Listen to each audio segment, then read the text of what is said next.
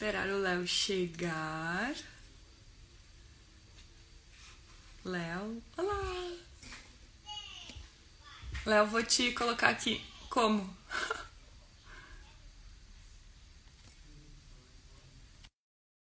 certo. Léo. Oi, pessoal, boa noite. Que bom que vocês já estão chegando. Oi, Léo. Olá. E aí? Deixa eu me acertar. Oi. Tudo certo aí, Léo? Tudo, tudo tranquilo. Estão me ouvindo bem aí? Eu tô. Tá certo? Você tá me ouvindo? Tô, tô te ouvindo bem. Vamos lá. Então, pessoal, vou pedir pro Léo começar se apresentando e depois eu me apresento. Vai daí, Léo. Então vamos lá. Uh, eu sou o Léo, né? Eu sou psicólogo. Eu trabalho com educação desde 2008, mais ou menos. E aí, desde aquela época para cá, eu venho trabalhando, estudando e entendendo cada vez mais né, sobre educação não violenta, disciplina positiva e tudo isso. Né? Eu sou também educador parental em primeira infância, eu tenho formação também em encorajamento, tudo isso voltado para a linha da disciplina positiva e tudo mais. Uh, também trabalho com criação com apego, e foi nessa, nessa onda da criação com apego que eu acabei conhecendo a G, né? há bastante tempo já também. Então vamos lá, eu conheci o Léo num grupo de criação com apego que ele tinha, quando eu estava começando a entender o que, que era criar os filhos com respeito, né? O meu estudo começou ainda na gestação da Juju. Hoje ela tem cinco anos o Matias teve a sorte de pegar uma mãe bem mais preparada. E aí, nesse caminho, o Léo me abriu muitas e muitas portas, começando com a criação com apego, a disciplina positiva, e eu fui me apaixonando. Aí veio a comunicação não violenta, e estamos aqui hoje, dividindo um projeto, né, Léo? Quem diria cinco anos depois. É, vai ser um projeto bem legal, né, pra gente, uh, que nem eu mexo muito, né, espalhar essa palavra de amor para todo mundo. É verdade, é verdade.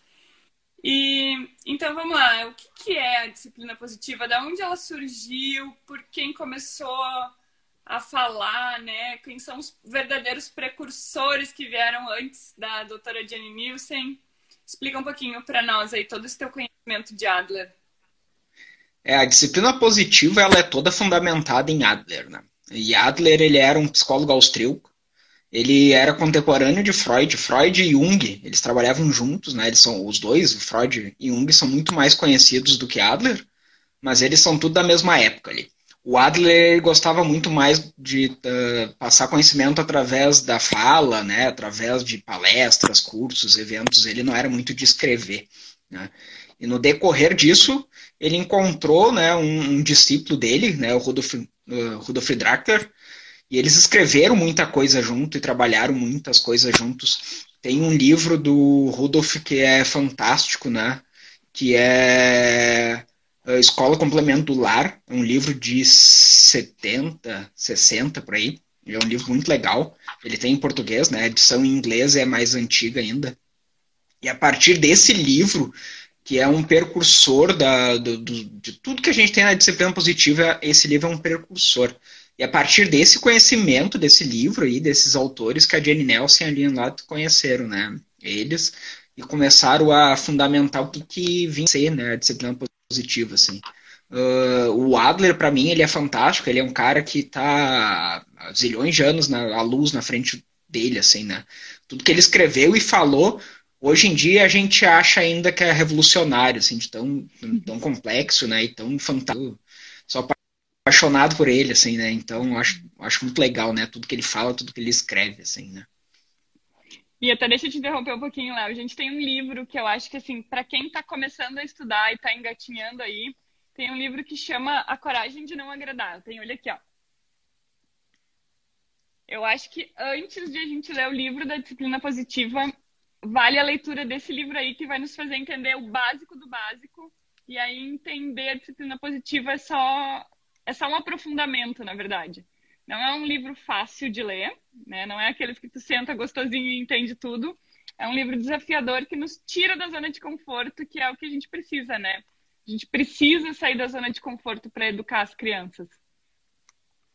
É, e é, e é, muito bacana isso, porque tanto esse livro quanto as obras da Jenny, assim, tem muitas que tocam na gente de uma forma muito diferente, né? E isso eu vejo que ela começou assim, né? A, a, tanto a Jenny quanto a Lily.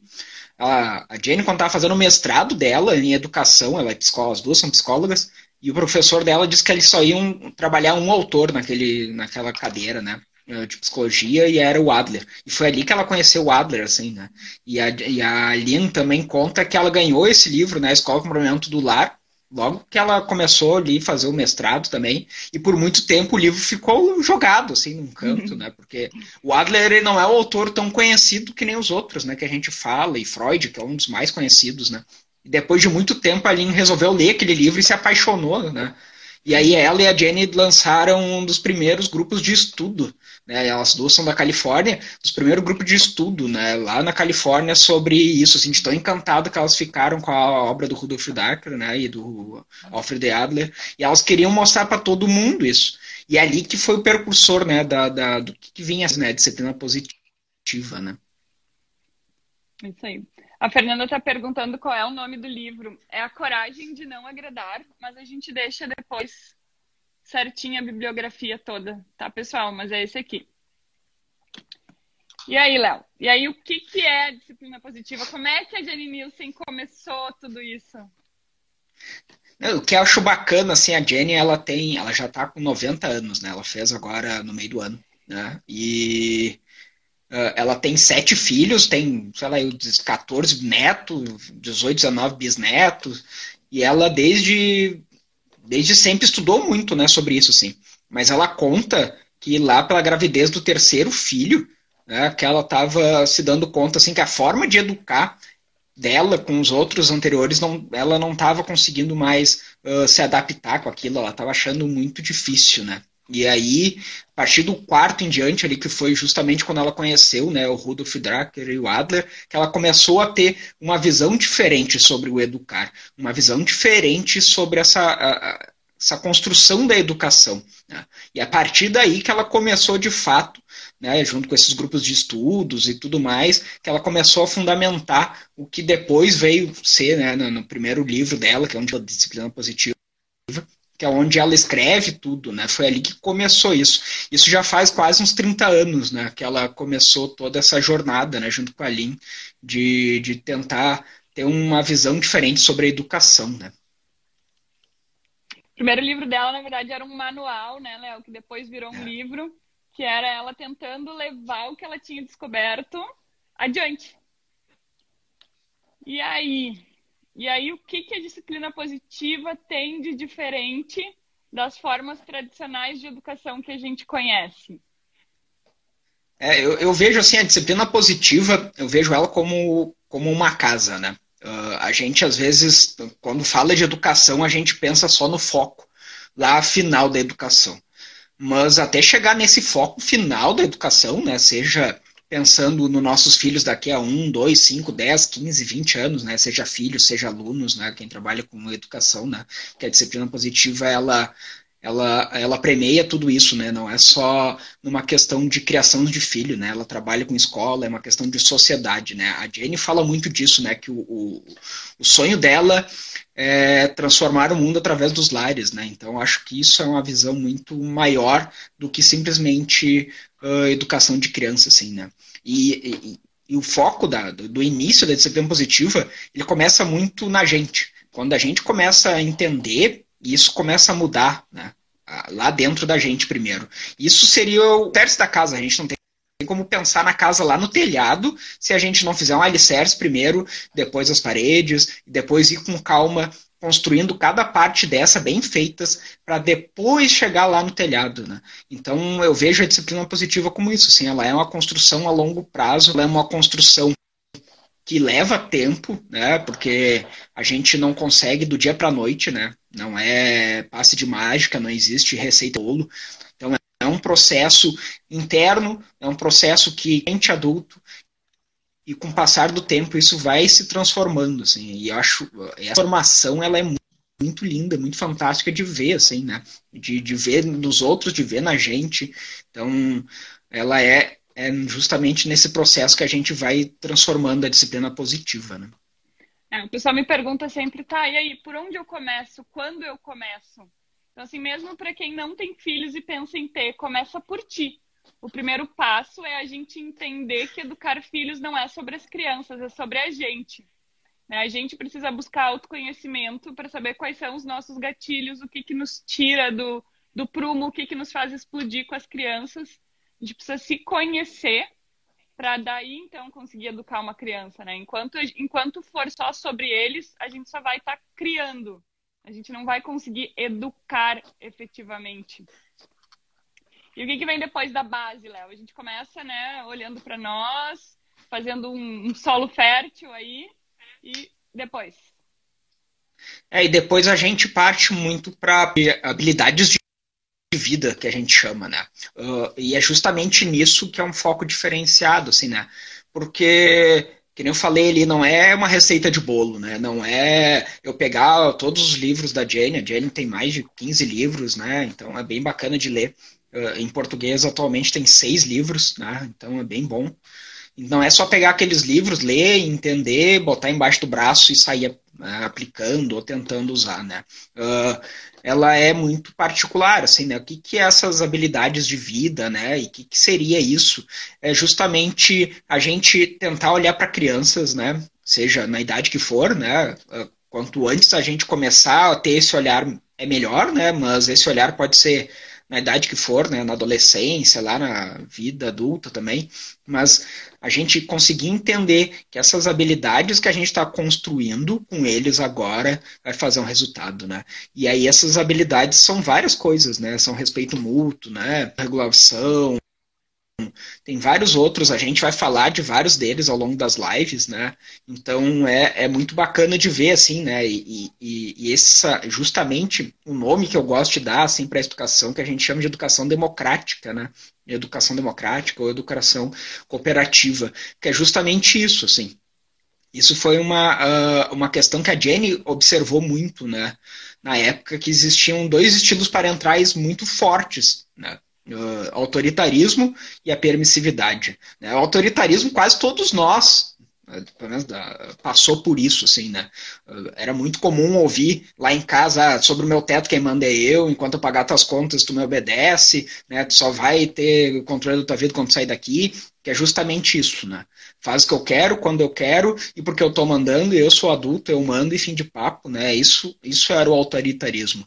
Isso, o, meu pai, minha mãe, eu falo muito para eles, né? Esta, essa forma que eles educam, a forma que eles foram educados também, né? E aí saindo eles disso. melhor.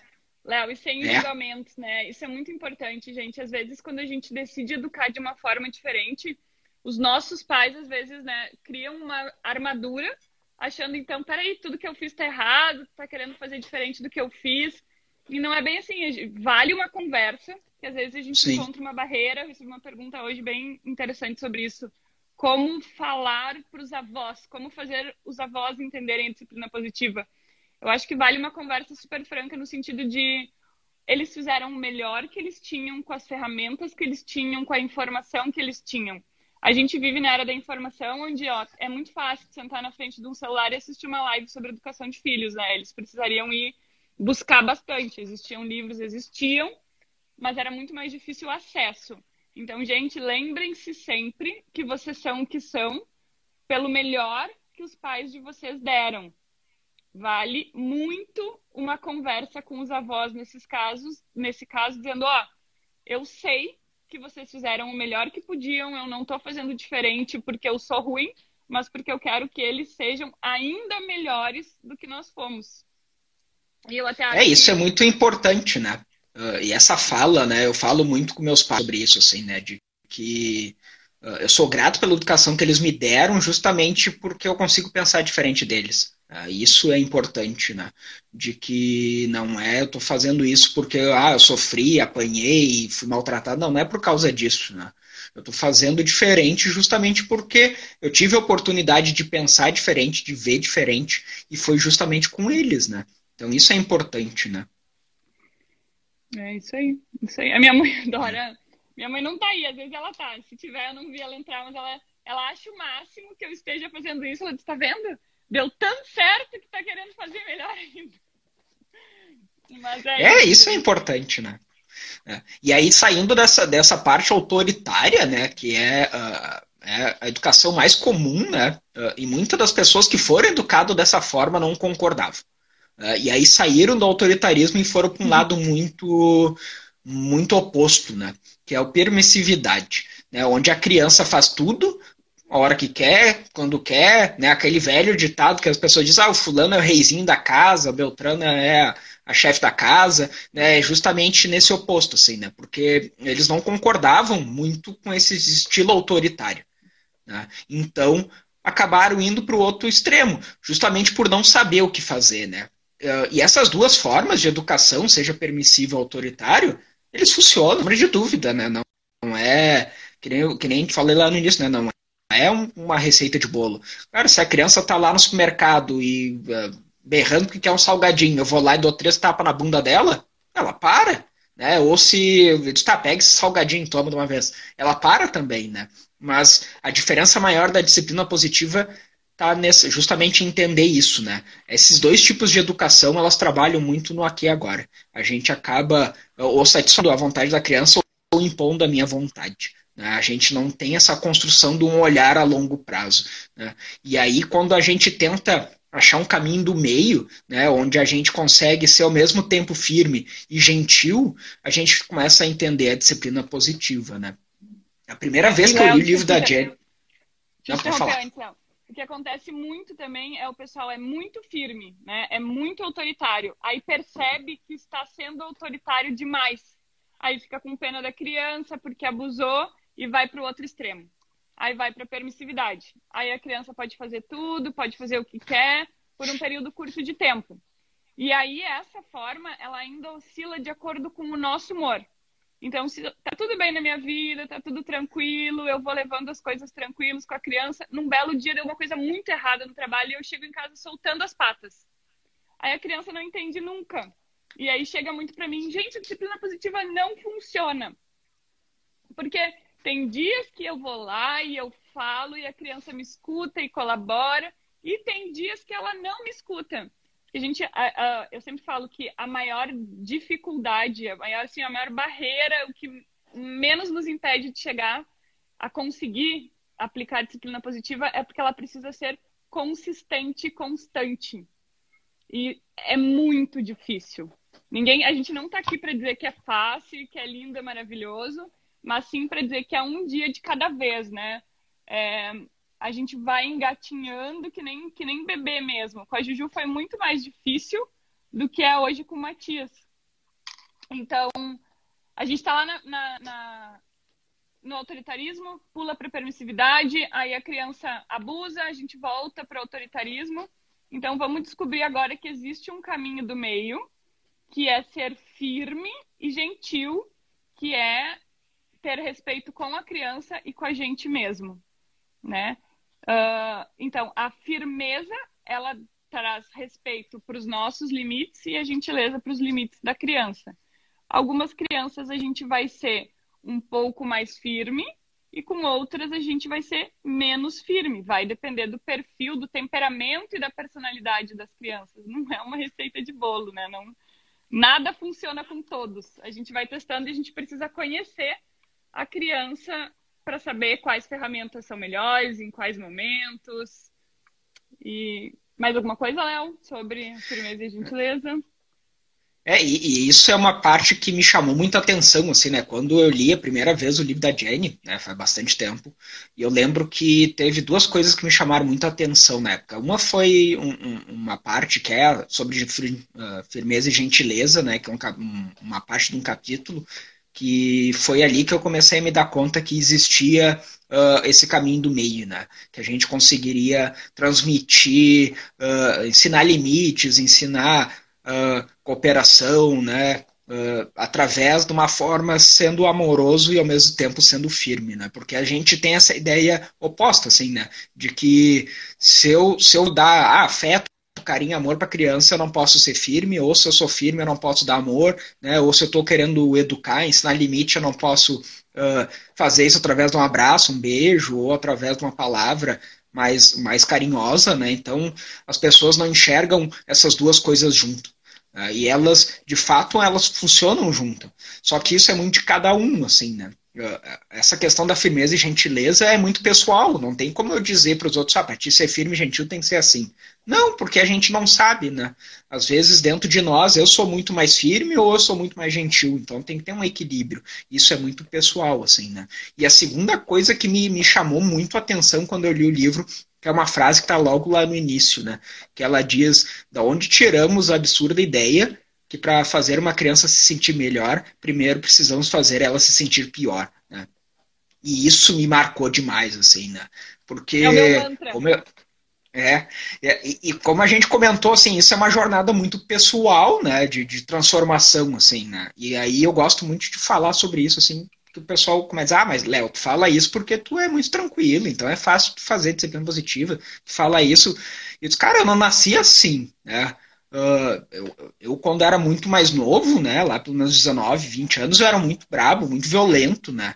E às vezes eu me irritava e chutava as coisas e socava a porta. E um dia, numa dessas minhas brabezas, assim, uma namorada minha na época me olhou com uma cara assustada. E aquilo mexeu comigo. Né? O que, que eu, eu tô fazendo com outro ser humano, né? O que, que a minha atitude está influenciando ela. E aí, quando eu li essa frase da Jenny, isso me lembrou demais, né? Uh, de, de, de que, que eu, adulto, né, acabo fazendo para a criança, né? O que, que eu acabo passando para ela e demonstrando para ela, né? Eu acho que isso é importante a gente entender, né? Uh, o que, que, a gente está querendo, né? O que, que a gente está tentando uh, uh, ensinar. Né? E quando a gente falou ali do democrático, do autoritário, do permissivo, né? Que nem eu disse, autoritário e permissivo eles focam no aqui e no agora, né? Então eu ou vou impor minha vontade ou eu vou uh, acabar cedendo à vontade da criança. E às vezes a disciplina positiva o pessoal não entende porque ele não funciona na hora. Tem coisas que levam tempo. Porque a gente tem que construir isso. E essa é a diferença. Ela é a longo prazo. Tem coisas que vão levar, às vezes, um ano, dois para dar resultado. Tem outras coisas que vão levar uma semana, duas, depende da criança, né? Mas essa é a diferença maior. Né? A gente está uh, trabalhando na construção de um ser humano. Né? E, e, aí, dando um spoiler do livro, né, do Coragem de Não Agradar, ali, tem uma parte muito bacana logo no início. O livro é a conversa de um filósofo com um aluno. Né? E aí eles estão sempre num diálogo. E tem a parte que eles estão falando sobre o desenvolvimento humano ali. E aí o aluno pergunta para o filósofo: Ah, então a gente tem que tratar a criança como um mini adulto? E o filósofo diz: Não, a gente tem que tratar a criança como um ser humano assim como a gente trata qualquer outro ser humano. E é justamente isso, assim, né? A gente entender que aquele serzinho ali, seja um ano, dois, três, qual a idade que for, ele está aqui aprendendo, construindo né, e se desenvolvendo. Né? E, e, aí entender o nosso papel aqui, né? Que é uh, fazer essa construção com eles, ajudar eles a, a conseguir ter uma base maior para chegar lá depois com 7, 8 anos né, e começar a ter uma atitude diferente ou ter escolhas diferentes. Então, isso é importante, né? É, e aquela coisa assim, se a gente vê um adulto chorando, se o teu melhor amigo estiver chorando, estiver furioso, o que, que tu vai fazer? E o que, que tu faz quando é a tua criança? Por que, que um adulto a gente respeita e a gente tenta entender e a gente escuta e a criança a gente quer que pare de chorar? Né? A gente precisa enxergar a criança como outro ser humano e não como um, bichinho, né? O pior do que isso, às vezes a gente trata quanta gente está aí mimando cachorro e esculachando criança. A gente precisa pensar nisso, né? Trazer, trazer o que é importante à tona. E olha só, gente, o, a criança, né? Ela falando lá na permissividade, no autoritarismo, né? Eu sei, eu já ouvi muito, eu já vi, eu vivi isso. Ela vai obedecer se a gente ameaçar um castigo, se a gente ameaçar um tapa, aquele clássico, quando chegar em casa, tu vai ver. Vai funcionar naquele momento. Aí as pessoas me dizem, não, os teus filhos são assim porque tu tem muita paciência. Eu não tenho. Eu não tenho nenhuma. E justamente porque eu não tenho paciência, que eu converso uma vez e eu explico e eu tento fazer com que eles entendam naquela vez, porque eu não vou explicar 200. E se eu botar de castigo, eu vou ter que botar de castigo 200 vezes pela mesma razão e eles vão 200 vezes, 201 vezes tentar me desafiar para ver se o castigo vai ser o mesmo, se eu vou gritar da mesma forma, né? Então, eu acho que a disciplina positiva, diferente do que todo mundo pensa, ela não é para quem tem paciência, ela é para quem não tem. A gente resolve as coisas de uma vez. Né? Tem uma história que a Isa Minatel conta, para quem não conhece, é uma pessoa incrível para quem está estudando parentalidade, Isa Minatel. Ela conta a história de uma de uma criança que subia num banco e aí ela explicava, tu pode cair, dava todo, olha como é alto, se tu cair é mais do que a tua altura. E, e aí alguém disse para ela assim, tá, tu tem muita paciência para ficar explicando isso para criança. Se fosse eu, deixava cair. Ai, se ela cair, quem é que vai ter que levar para o hospital? Quem é que tem mais paciência? Quem gasta cinco minutos explicando ou quem gasta duas horas levando no hospital, né? A partir de quando, qual idade podemos aplicar a disciplina positiva? Desde que nasce. A disciplina positiva é respeito, gente. Começa por aí. É, e é, essa pergunta eu acho muito bacana, assim, né? De qual idade, né? Porque, uh, uh, na verdade, assim, desde a gestante, porque isso começa a mudar a gente, né? Porque como a gente não foi educado dessa forma, é muito difícil a gente ter esse olhar.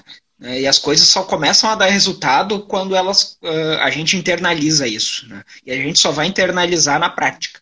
Né? No dia a dia, né? seja paciência, seja um olhar, seja o que for, é no dia a dia. Né? E, e uma coisa que eu acho muito importante, assim, né? Uh, essa questão de, de, de, entender que isso é na prática e de entender que a gente também está aprendendo.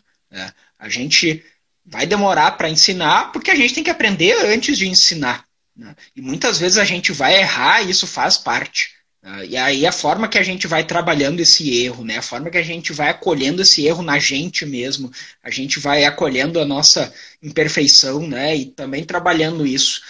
Ah, porque justamente a gente tem um olhar, né? quando é criança às vezes, e a maioria da gente tem esse olhar de que pai e mãe é um ser perfeito, né? Não erra, não faz uhum. nada, é um ser fantástico. E não, não é. Ele é um ser humano como qualquer outro, né? E vai errar, então faz parte disso. E a criança está dentro disso, de entender isso, né? De que também é um processo, né? Para o pai, para a mãe, para o adulto. Isso também é importante dentro da disciplina positiva, né? Uh, que a gente vai construindo isso. Essa, para mim, é uma diferença grande. Assim, a gente constrói isso com com todo mundo que está ali na casa, ou na, na, sala de aula, ou seja, no trabalho, né? Uh, e a gente falando de educação, assim, porque a, a, a, construção da casa da disciplina positiva, que nem a gente falou lá no início, ela faz todo mundo faz parte, não é só os, o adulto, né, que tá ali. A criança tá junto na família, faz parte, se mora um avô, uma avó, se mora alguém junto, uma, faz parte, o, o, irmão adolescente, o irmão mais novo, todo mundo faz parte, porque todo, todo, todo mundo construindo e habitando aquela casa ali. Então isso é importante a gente entender, né? Eh, e quando a gente fala de fazer parte, a criança, de fato, ela faz parte das decisões, ela faz parte da construção junto. Ah, mas a criança tem três anos, falar as coisas. Hum, vai falar coisa de criança de três anos. Né? Então a gente adulto tem que ter esse papel. Né? Não vou querer que uma criança de três anos tenha um, um diálogo consistente com uma, uma, um adolescente de 15 ou um adulto de 25, 30 anos. Não. Mas, né? Não, mas então, as coisas isso... que ela fala, as coisas que a criança de três anos fala são tão importantes quanto o que o adulto está falando ou o adolescente, né? Eu acho que esse olhar precisa mudar, não é porque ele é pequenininho e não fala uma frase completa ou não elabora bem os pensamentos, que ele não precisa ser ouvido. Para ele, aquilo Sim. é o mundo é, Isso é tá importante. Tá é o mundo dele. Segue Pode falar. É. E como é importante a gente entender isso, assim, né? Uh, do zero aos sete anos, é, isso o Adler falava muito, né? E isso já vem lá de Sócrates e Platão, né? Do zero aos sete é a parte mais importante da vida humana. É, não é depois lá na faculdade, não é na adolescência. Por que, é tão importante esse 0 ao 7? É onde constrói toda a base da nossa vida. Né? É, todas as decisões que a gente toma na vida é baseado naquilo que a gente decidiu quando era criança. Né? Uh, tem coisas que eu decido agora que quando eu tinha três anos eu construí isso. Né? Claro que tem uma diferença gigante de uma, uma criança de três anos construir isso de um adulto. Né? Então, por isso que é importante a gente trabalhar isso desde cedo né? e trabalhar com eles justamente essa construção é, é um trabalho conjunto, porque isso vai fazer a diferença, né? Depois lá nos 8, 9, 10 anos deles, e às vezes, né? E às vezes não, com certeza lá na vida adulta, né? Quando eles forem pai ou não forem, ou na parte de trabalho. Então isso é importante a gente entender. Né? Uh, o que, que, a gente está fazendo agora né, para quando eles forem adultos? Né? É, a gente pra, fala, quando a gente não, quando a gente pergunta para a maioria dos pais como é que tu imagina o teu filho adulto, as respostas são parecidas no mundo inteiro, né, Léo? Existe uma, um relato aí de que nas, nas, nos cursos de disciplina positiva o pessoal quer filhos resilientes, empáticos, criativos, felizes. Mas o que, que tu faz hoje? É, que, quais são os rótulos que tu dá para tua criança? Se a criança, sei lá, é super persistente, eu tenho um serzinho aqui extremamente persistente que não desiste nunca se eu começar a dizer para ele que ele é teimoso, que ele é teimoso, que ele é teimoso, e eu for tolindo ele de tudo que ele vai fazer, ele não vai ser o adulto persistente e inovador que o mercado de trabalho espera que ele seja. Né? Então, assim, a gente quer coisas opostas. A gente quer uma coisa para os nossos filhos adultos, mas a gente age com eles hoje de uma forma completamente diferente, né? A gente, na grande maioria dos casos, a gente quer educar crianças que a gente vai dizer faz tal coisa e a criança vai dizer amém e vai fazer. E aí esse, essa criança que diz amém para tudo que o pai e a mãe fala, vai ser aquele adulto lá na frente que vai dizer amém pro chefe ou pro companheiro, ou vai ser aquela pessoa que vive baixando a cabeça para todo mundo, né? Ou dependendo de qual é o temperamento dele, vai ser uma criatura extremamente revoltada que não segue regras nenhuma, que quer ir contra o sistema, que quer quebrar tudo. Então, o que a gente está fazendo hoje vai definir o que, que eles vão ser lá no mercado de trabalho, na vida adulta, nos relacionamentos. E é isso, né? É, é, e como faz diferença, assim, né? Essa relação que a gente constrói com eles, né? Como eu disse, eu trabalho com educação há bastante tempo. É claro que lá no início eu não, não conhecia muito a disciplina positiva, né? Uh, e quando eu comecei a trabalhar com educação, eu nunca concordei muito com a forma de educar, seja em sala de aula, seja em casa, e foi daí que eu comecei a buscar mais, assim, né, a, a comunicação não violenta, né, a criação com apego e tudo mais, e como isso foi mudando, assim. E muitas vezes, quando eu estou em sala de aula com as crianças, ah, muitos professores, professores me perguntam, mas por que, que o fulano, Beltrano, por que, que a turma é tão diferente contigo do que é com nós, né? E é justamente pela essa, ah, essa questão da construção do respeito, né? Eles só vão me respeitar se eu respeitar ele. Então a gente começa a construir isso desde cedo. E não é do dia para noite, assim, né? Não é a primeira semana que eu cheguei ali. Leva tempo, assim, né? Eu gosto de contar muito uma história de uma escola que eu trabalhei muito tempo. Uh, e eu tinha o, o, costume de contar, de ler uma história para eles, contar uma história para eles uma vez a semana. Era uma turma de três anos a mais ou menos quatro, assim, né? Uma turma mista. E aí, nas primeiras semanas, né, eu chegava lá, eles estavam fazendo a atividade deles, né? E até eles conseguirem parar o que estava fazendo, às vezes estava brincando, às vezes estava pintando, às vezes estava fazendo outras coisas e conseguir fazer uma roda para ler demorava. E aí nas primeiras vezes eu sempre combinava com eles, né? Eu vou chegar na sala aqui, vocês parem o que estão fazendo, a gente senta para ler história e vocês podem voltar a brincar, fazer o que estava fazendo depois. Né? E aí a primeira, a segunda, a terceira, a décima vez eu tinha que lembrar eles e construir com eles. Né? Aí chegou um dia que eu uh, cheguei na porta, fiquei esperando, né, eles secar um pouco, e aí uh, tinha três, três alunos numa mesa, assim, me olharam, aí um perguntou, o Léo tá brabo? Porque eu tava ali esperando eles se acalmarem, né, porque, não, porque assim, se a sala tá com gritaria, não adianta eu gritar mais alto para tentar fazer com que eles me ouçam, né, então acaba tendo uma disputa de voz ali. E aí um dos alunos olhou e me perguntou, né, aí o outro disse, não, o Léo não fica brabo. E aí o terceiro que estava junto, ah, acho que ele quer que a gente faça a roda para ler a história. E aí eles levantaram e foram chamando os colegas, um por um, para conseguirem ler a história, né? E aí depois daquele dia, eu chegava na porta, né? Claro que não era todas as vezes, mas a grande maioria das vezes, todos eles me olhavam, paravam, davam tempo, e iam lá ler a história. E aí eles começaram a se dar conta que às vezes eu levava duas histórias, eles sempre escolhiam uma para ler. Né? E se eles conseguissem se organizar mais rápido e sentar na roda mais rápido, às vezes eu conseguia contar duas histórias. Eles acham fantástico. Então, eu chegava às vezes na janela, não era nem na porta, eles já me viam, já quando eu abri a porta eu já estava sentado. Né? Porque eles começaram a entender isso. E isso foi um processo deles. E eu também entendi que era um processo deles. Eu não, não era na primeira semana que eles iam fazer isso. Né? E essa é a diferença, né? A gente vai construindo com eles, eles vão convivendo com nós, eles vão também nos entender tudo isso. E essa é a diferença, né? Essa é a construção do respeito que a gente tem, né? É, e aí entra, Léo, a questão da consistência, né? De, da, todas as vezes que tu entrava na sala de aula, tu te comportava da mesma maneira. É o que eu tenho aqui com os meus na questão do banho. Se eles entrarem no banho na hora que precisam entrar, não hora de relógio, mas função do dia, na hora que eles precisam entrar, tomarem o banho, saírem do banho, os dois sem brigar e tudo der certo, eles vão ler histórias, eles vão ouvir histórias. Se eles não não colaborarem de alguma forma, algo acontecer pelo caminho, eles vão ficar sem história. E não é porque eles ficam sem histórias que a gente fica batendo na tecla. Tá vendo? Porque tu não te comportou, porque tu fez X coisa, porque não sei o quê. Isso não adianta, gente. Isso não adianta. A gente chega na cama e diz, ó, vocês lembram que a gente tem um combinado que se tal coisa não acontecer, vocês vão ficar sem história? Mas eu tenho certeza que amanhã vocês vão tomar cuidado para que isso não aconteça e vocês escutem histórias. Tem choro? Tem. Aí a gente acolhe e diz, eu entendo que vocês estejam chateados porque estão sem histórias, mas amanhã vai ser diferente. E assim, mas isso não seria um tipo de punição. Sensacional tua pergunta, Pri. Todas as ferramentas da disciplina positiva, se não usadas de forma adequada, viram punição.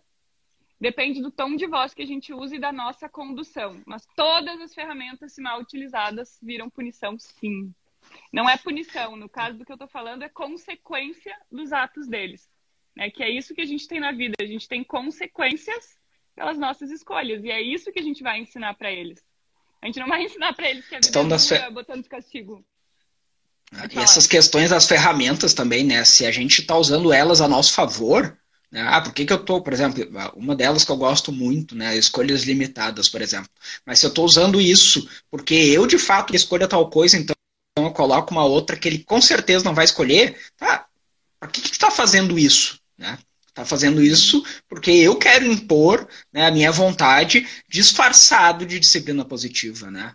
Então, isso é um cuidado maior. Assim. É, é, tudo que a gente faz, né, como tu disse, pode virar né, ou punição, ou pode virar a permissividade, ou pode virar autoritarismo. A forma que a gente faz e a consciência que a gente traz sobre isso. É, porque a, a, a, o foco maior é a gente construir esse desenvolvimento com eles. Né? e justamente construir com eles e construir no tempo deles. Né? Essa questão do tempo é importante. Né? A gente adulto tem a questão do tempo no sentido horário, as crianças não. Né? E aí, essa questão de repetir e fazer, e às vezes a gente está com pressa, às vezes não, quase sempre a gente está com pressa, então a gente quer que a criança coma rápido, toma banho rápido, se vista rápido, faça tudo rápido, e a gente esquece que eles têm o tempo deles. E a gente tem que respeitar isso, né? E, e, essa questão do respeito é importante. Respeitar isso não quer dizer que, ah, vou ficar seis horas esperando ele fazer tal coisa. Não, a gente vai construindo com eles, a gente vai, com o passar do tempo, uh, entendendo esse, esse tempo deles, eles também vão entendendo o nosso tempo, né? Nossa questão é, de horário, é nossa questão. É, é isso é importante. Isso. Respeita o tempo deles, mas eles precisam respeitar o nosso tempo relógio também.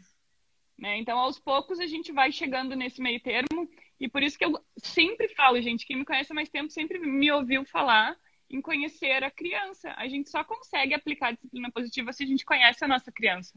Se a gente conhece, nos conhece para conhecer os nossos gatilhos e conhece as nossas crianças para saber para que lado a gente precisa direcionar, né? E naquela. Eu tive um aprendizado muito grande recentemente, assim, para vocês terem ideia de por mais que a gente estude, estude, estude, às vezes a gente entra no automático.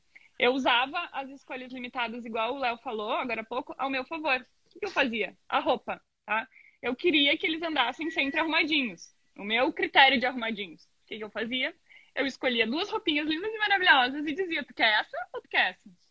Aí eu comecei a entender que eu estava manipulando eles. Eu estava manipulando o estilo, as escolhas e as formas que eles queriam se vestir.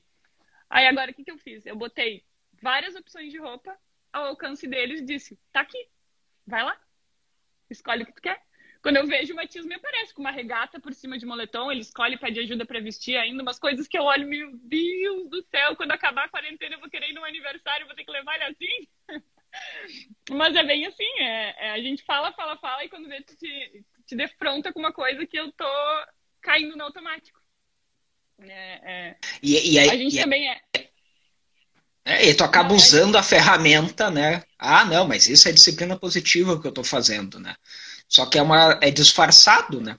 Mas isso, essa, essa questão da consciência é importante, né? A gente ter consciência disso. Porque a gente faz isso naturalmente. E quando a gente começa a ciência do que a gente está fazendo, a gente consegue, uh, consegue transformar e mudar a forma que está fazendo, assim. Uh, e, e, essa questão que tu comentou de conhecer a criança, assim. Antes de qualquer coisa, qualquer, ah, mas eu vou querer aplicar a disciplina a, conexão. Isso é a parte fundamental. Antes de qualquer educação, tem que ter a conexão. E essa conexão ela só é, só é feita se for de verdade ali. Né? Ah, mas eu fico com meu filho três horas. Não, tu fica às vezes sentado na sala vendo jornal, a criança brincando, e tu. Não, não é estar tá no mesmo espaço físico, não é né? Não é simplesmente, ah, mas a gente come junto. Não, essa conexão ela é construída em vários momentos, seja fazendo uh, atividades domésticas junto, ah, meu filho está me ajudando a cozinhar, limpar, ou de fato eu estou brincando com ele. Então, essa conexão para a gente conhecer eles e saber uh, essas, essas pequenas sutilezas deles, né? E saber essa questão que a gente comentou do tempo deles. Então, a gente começa a ter essa conexão, começa a ter esse olhar diferente, porque de fato tu começa a, a a se entenderem, eles também começam a te entender. É, e isso às vezes funciona que nem um brinco, nem mágica. Às vezes a gente só olha um para o outro assim e a coisa funciona, porque a gente, a gente entra nessa conexão, né? E isso é feito no dia a dia. Né? Então, é, acho que isso é muito importante. É uma ferramenta, né, Léo? É a conexão antes da correção. Até porque eu, eu não conheço o filho de X pessoa. Eu não vou conseguir corrigir essa criança. Só que não tá nem aí para mim, o que eu falo, o que eu peço, o que eu digo não funciona para ela. Né? E, e, isso acaba acontecendo dentro de casa às vezes. As crianças, é, quando começou a pandemia, muita gente me falava: é, não consigo, é, tá tudo maluco, a criança não me escuta, a criança não, não consegue colaborar. O que, que acontecia? A criança passava o dia inteiro na escola, chegava em casa e dormia. Então tava, a gente tinha uma quebra de conexão muito grande. Aí várias dessas pessoas que eu tive conversas no início da pandemia hoje têm me dito: gente, está sensacional, agora eu conheço meu filho, eu sei do que ele gosta, eu sei como acessar. É a conexão, gente. A gente estava tão automático que às vezes dá até para pensar que essa pandemia veio para o bem, especialmente para as famílias. Né? Muita coisa está mudando nesse caminho aí. Léo, a gente tem menos de 20 minutos. Vamos, vamos adiante. É. Então, pessoal, sim, uh, a gente vai ter lives, né? Terça e quinta. Então, hoje é a primeira delas, vai ter várias outras.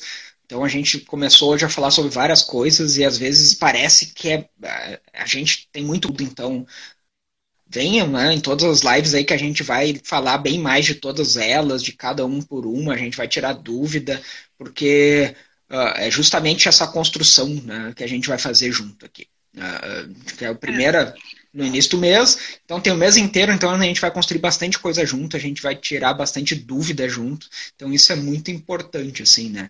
E se daqui um pouco ah, é tanta coisa que eu não peguei, né? As lives a gente vai colocar no nosso canal lá no Telegram, quiser rever, ver de novo, anotar, parar, né? Então vai estar tá lá, vai estar tá também no, no perfil da G aqui, né? Uh, provavelmente amanhã eu vou postar também no meu um resumo né, de alguns pontos importantes, porque a gente vai relendo e vai aprendendo de novo, porque é justamente que a gente comentou, né? Isso tem que fazer parte da gente, tem que ser internalizado. Né? Então a gente tem que ir, ir testando e treinando, né? Que nem a gente fala assim, né? Essa parte e vai repetindo várias vezes até que isso de fato faz sentido pra gente. Né? Então uh, parece muita coisa, mas uh, a gente vai ter bastante tempo junto entender todas elas. Né? É, gente, eu queria deixar bem claro aqui que não é porque eu estudo disciplina positiva, criação com apego, comunicação não violenta, que não saem uns gritos aqui de vez em quando, viu? Às vezes o pessoal fala comigo como se eu fosse o Buda da maternidade, e não é bem assim. A gente estuda, a gente se aprofunda, mas eu também erro. E aí, uma coisa que eu queria falar agora é sobre o erro ser uma oportunidade de aprendizado, não só para a criança, como para gente. Né? O, que, o que a gente precisa ter ciência é que tudo bem a gente explodir de vez em quando, e tudo bem a gente conversar com a criança e pedir desculpa. Com isso, ela vai entender que nós somos humanos e nós também erramos. Então, ela vai enxergar o erro de uma forma diferente. Ela vai enxergar o erro como uma coisa positiva, porque o erro ele é positivo. Se a gente não erra, a gente não evolui, a gente não sai do lugar. Se a gente tem uma vida onde a gente não está errando, a gente tá parado, né? E então o que eu costumo fazer com eles? Se eu saio da linha que eu gosto de, né, que eu gosto de levar, de conduzir, eu chamo depois e peço, ó, oh, desculpa, a mamãe errou. A mamãe também é humana, a mamãe também erra. E aí a primeira vez que eu disse isso pra Júlia, ela ficou me olhando assim, adultos também erram? Sim, adultos também erram, minha filha. E aí, desde aquele dia, ela conta para todo mundo. Às vezes, a mamãe também fica braba. Esses dias, um amiguinho dela tava, tava brincando com o amiguinho, o amiguinho ficou muito brabo e ela dizia para ele: Tudo bem, tu fica braba, minha mãe também fica brava. Meu Deus do céu. E, então é isso, gente. A gente precisa enxergar os nossos erros e a partir deles crescer. Também não adianta a gente gritar, gritar, gritar e toda vez pedir desculpa, pedir desculpa e continuar sempre na mesma, né?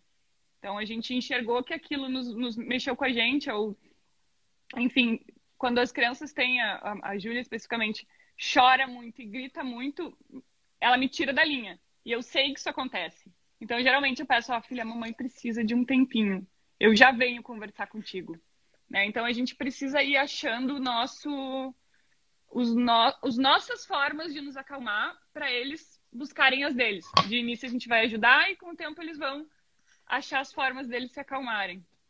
E eu estressada. Estelinha, Estelinha, tu não me conheceu antes de ter filhos. É, acho que é isso, gente. Eu não posso deixar. Ah, não. A gente tem mais uns 10 minutos aí para conversar, Léo. Eu ia encerrar porque o Léo me ensinou que se a gente não encerrar a live, eu não consigo deixar salvo. Então eu tô de olho no relógio. É, é, Essa então... parte do autoconhecimento, né? Isso faz muita diferença. Né?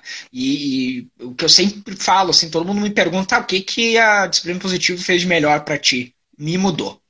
Uh, isso para mim é a melhor coisa que existe. Assim, uh, o que eu era antes, né, e o que eu sou, né, ainda a gente continua em mudança. Isso para mim é a maior diferença. Assim. Uh, e essa questão do autoconhecimento, essa questão da gente conseguir se entender, a gente conseguir se respeitar, né, e a gente conseguir, de fato, uh, uh, acolher os nossos erros, né? Uh, só para deixar assim um gostinho, tem uma autora que eu sou apaixonada, né, que é a Brené Brown. ela tem vários livros, né, Coragem Sem Perfeito, Mais Forte do que Nunca, né? E tem vários documentários dela no Netflix, tem um que é fantástico, né, que é o Podagem, e ela fala fala muito disso, né? Da gente acolher a nossa vulnerabilidade, da gente conseguir se abraçar, da gente conseguir, é, que nem eu, eu brinco às vezes, de, de eu dar, dar colo para mim mesmo e dizer, tudo bem, a gente está aprendendo, a gente está construindo, isso faz parte, né? Então isso é muito importante. E isso a disciplina positiva traz muito. Né? O que a gente consegue olhar para nós, a gente consegue entender tudo isso, né? É, quando verdade, a gente faz. Não, que junto com maternar as nossas crianças, a gente materna a nossa criança interna ferida, né? A gente se dá de frente muitas vezes com, com o que nos feriu na infância e agora a gente precisa crescer, evoluir, perdoar, se for o caso, para conseguir fazer diferente com os nossos. E é por isso que nos traz tanto crescimento a maternidade, né? A parentalidade, na verdade porque a gente precisa enfrentar coisas que se a gente não tivesse crianças ou não convivesse com crianças, dificilmente a gente se reencontraria com isso. A gente guarda lá naquele fundinho bem guardadinho. E aí tem também, falando em livros, tem a Laura Gutman, que tem livros incríveis sobre a maternidade, né? O, o principal é a maternidade e o encontro com a própria sombra, que apesar de ter coisas bem machistas ali no livro, ao meu ver, é uma leitura que vale, vale para todo mundo que tem filho, para todas as mães no caso específico deste livro. E o que mais, Léo? Uh, vamos falar algumas ferramentas, talvez? Umas três ou quatro das principais? Tem um tempinho aí para isso. Sim. É, isso é muito bacana, assim, nessa questão de ferramentas, né? A gente, a gente acaba com o tempo aprendendo elas, né? E eu mexo muito que elas servem como, por exemplo, ah, eu vou trocar uma roda de um carro. Eu não vou trocar a roda do carro com uma chave de fenda, né? Eu tenho que ter um, equipamento apropriado para aquilo. E a ferramenta da disciplina positiva funciona assim. Tem situações que a gente consegue usar elas, porque elas funcionam para aquela situação, mas tem para outras situações que não funcionam. Então a gente não tem como pegar elas e querer usar em tudo. Né? Então a gente tem que entender elas, entender como é que funciona, né? entender a gente, entender a criança para a gente conseguir usar. Assim, né? A gente fala delas, né, que é é, escolhas limitadas, que é uma das ferramentas, né? E isso é muito importante que a gente vai trabalhando com as crianças essa questão do, do, do poder de escolha deles, né? De eles conseguirem ter uh, essa liberdade de poder, de fato, opinar e construir. Isso é muito importante, né? Essa, essa, esse espaço para eles. Isso é, é, fundamental, né? A gente é, falou muito do respeito mútuo, né? Também. É o saber escolher, né, Léo? Quantos de nós aqui a gente chegou lá na graduação nunca tinha escolhido nada na vida? Eu tenho que escolher um curso de graduação que vai ser a profissão que eu vou exercer para o resto da minha vida. Peraí, minha mãe não deixava escolher nem a meia que eu ia usar, porque tinha que ser mais comprida porque estava frio. E agora eu tenho que decidir o curso que eu vou fazer para o resto da vida.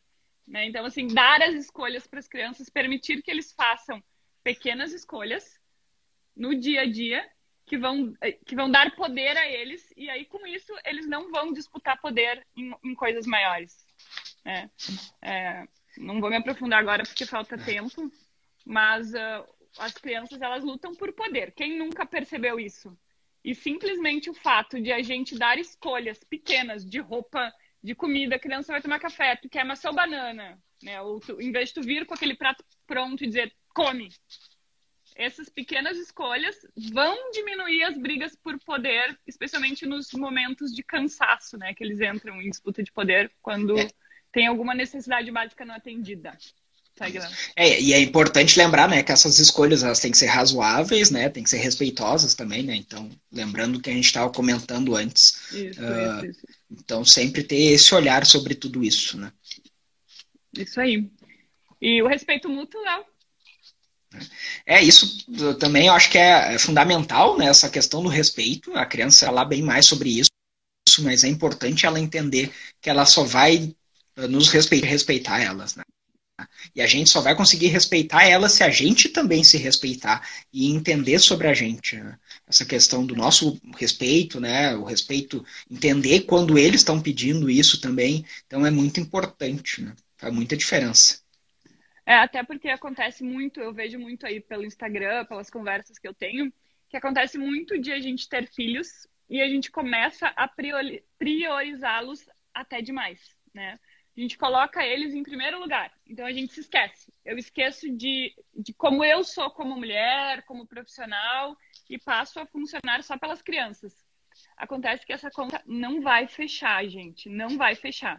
Enquanto a gente só respeitar as crianças e só fazer pelas crianças, vai chegar uma hora que a gente vai explodir. E aí não vai ser legal. Porque essa explosão vai gerar muito mais danos nas crianças do que a gente se nós tivéssemos sido autoritários. Então, eu quero deixar aqui um cuidado com o que é de verdade a criação com apego. Né? Acho que vale um outro bate-papo só sobre isso, Léo. Anota aí para a gente fazer. Que a criação com apego ela tem sido mal interpretada. Então, o respeito pela criança, ele não é um respeito pela criança, é um respeito mútuo. A gente respeita a criança nos respeitando. Precisa ser razoável para os dois lados, sempre. Né? E mais uma, Léo. Mais uma ferramenta das principais. Qual tu acha que vale aqui? Cinco minutos. É, a, a, firmeza e gentileza, que é uma delas, né, que a gente comentou também, e acho que é assim, ela é a carro-chefe de tudo isso, né? Entender que a gente pode educar né, com limite, com firmeza e com gentileza. Então, uh, não, não é porque a gente está educando e ensinando limites né, que a gente vai, vai ou passar a mão, né, ser permissivo ou ser autoritário. Né? Acho que isso é importante a gente lembrar. Né? A educação, sim, é, é transmitida com afeto, carinho e amor. Então, isso é importante. Né?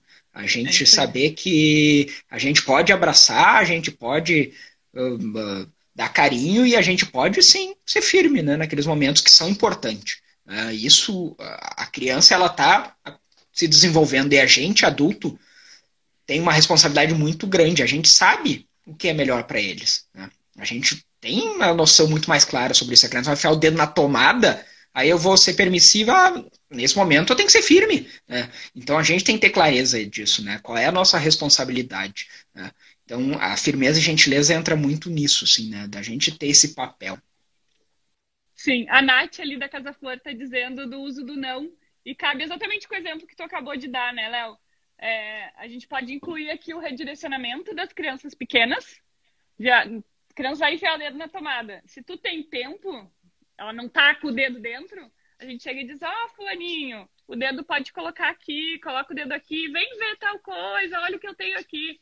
Agora, se a criança tá em perigo, às vezes a gente precisa, às vezes não, a gente precisa guardar os nãos para os momentos de risco e não para o não banalizado, né? Não faz isso, não vai ali, não pula, não sobe. Até porque tem um exemplo clássico que se usa. Não imagina um elefante amarelo com bolinhas azuis. O que, que a gente imagina? O bendito do elefante amarelo. Isso funciona com as crianças. A criança está em cima do sofá quase caindo. Fulano, não pula daí. Ah, ótima ideia, pular daqui. É assim que eles entendem. Eles não, nós, o ser humano, é. o nosso cérebro. E é, essa coisa outra... do não é muito importante, né? A gente vai conversar fundo sobre o cérebro e a gente começa a entender de fato por que, que será que tem coisa, outras não, né? E a gente começa a entender essa questão do desenvolvimento humano, né? Acho que isso é importante, né? Eu vou falar mais de mais uma ferramenta aqui, que eu uso muito com as crianças, que é não quero almoçar, não quero comer, não quero sair, não quero botar sapato. Eu vou sair vou botar sapato. Eu uso muito com eles. Bom, eu vou sair, eu vou usar sapato. Se tu quiser sair de pé descalço na rua, molhar teu pé, sujar teu pé, enfim, é uma escolha tua. Geralmente eles botam sapato. Ou já aconteceu de eu sair com a Júlia para a escola de pés descalços. Eu botei o tênis dela na mochila e ela foi de pés descalço. Ela descobriu que não era uma boa opção caminhar até o carro de pés descalços. Nunca mais. Toda vez antes de sair, o que tem que fazer agora, Juju? Botar o sapato. É, é isso é a consequência lógica, né? Sim. Que a gente é trabalha muito, né? Então tá, gente, vamos encerrar, Léo, porque eu quero salvar essa live. Antes que o Instagram me derrube, eu vou deixar três minutos de brinde para ele. Gente, muito, muito, muito obrigada por estarem aqui com a gente, pela disponibilidade em nos ouvir, em, uh, sobre, um, agradeço muito, muito sempre sobre a intenção de criar crianças que vão fazer um mundo diferente, né? Eu estudava, estudava, estudava, até que finalmente caiu a ficha de que eu precisava passar isso adiante, que se eu fizesse só com os meus, o meu resultado seria infinitamente menor, né? Então, obrigada de todo o coração para todo mundo que se disponibiliza a pensar numa educação diferente, seja pelos filhos, pelos futuros filhos, por sobrinhos, netos, uh, professoras. A gente está muito feliz de estar aqui nesse projeto, né, Léo? E contando com a parceria de todo mundo. Tá, e quinta-feira tem mais, tá? Então podem voltar aí para a gente continuar a nossa conversa. Né? É, as lives ficarão salvas aqui e no canal do Telegram. O Léo, no Instagram dele, vai postar um resumo por escrito do que a gente falou aqui. Tá bom, gente? Obrigada de todo o coração, boa noite e até a próxima.